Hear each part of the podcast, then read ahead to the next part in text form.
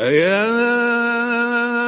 معشر الصوام وافتكم البشرى وقد نشر الباري بمدحكم ذكرى على مائدة رمضان شهر الرحمة والغفران. نلقاكم كل يوم في تذكرة رمضانية. وذكر فإن الذكرى تنفع المؤمنين.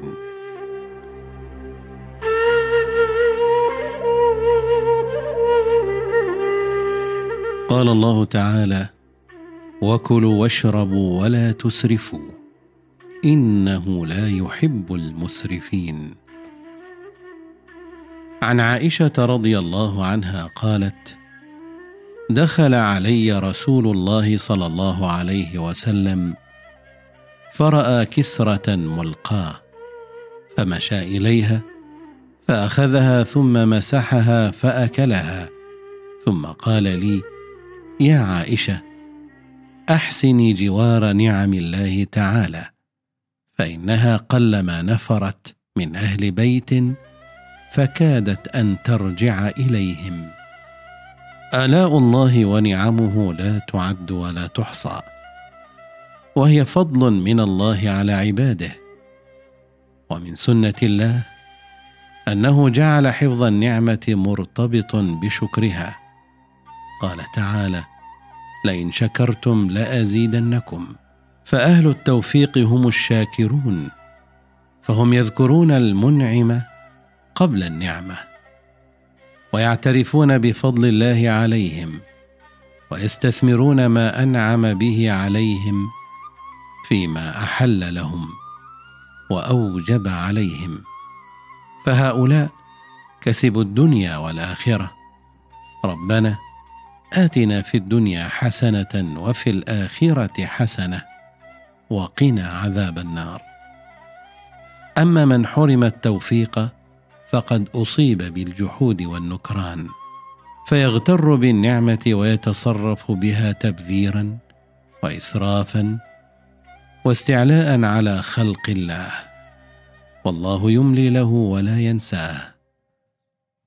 ثم يمحق الله له ما كان من نعم فيخسر خسرانا مبينا فيندم ولا تحين مندم إذا كنت في نعمة فرعها فإن المعاصي تزيل النعم. وحافظ عليها بتقوى الإله فإن الإله سريع النقم. إلهنا يا حق يا قدوس يا سلام يا مهيمن نسألك في يومنا هذا القبول والرضا يا الله. اللهم ارزقنا في هذا اليوم طاعة الخاشعين واشرح فيه صدورنا بإنابة المخبتين.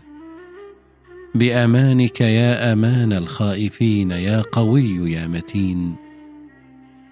اللهم اجعلنا في هذا اليوم المبارك من عبادك التائبين واجعلنا فيه من الصالحين. يا حي يا قيوم. يا ربنا يا أرحم الراحمين يا الله.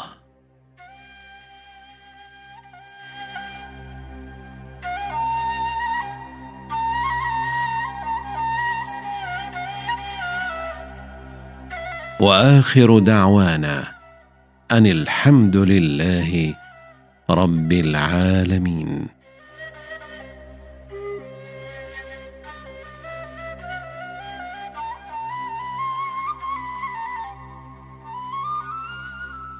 خصصتم بشهر فيه عتق ورحمة وقد أجزل الرحمن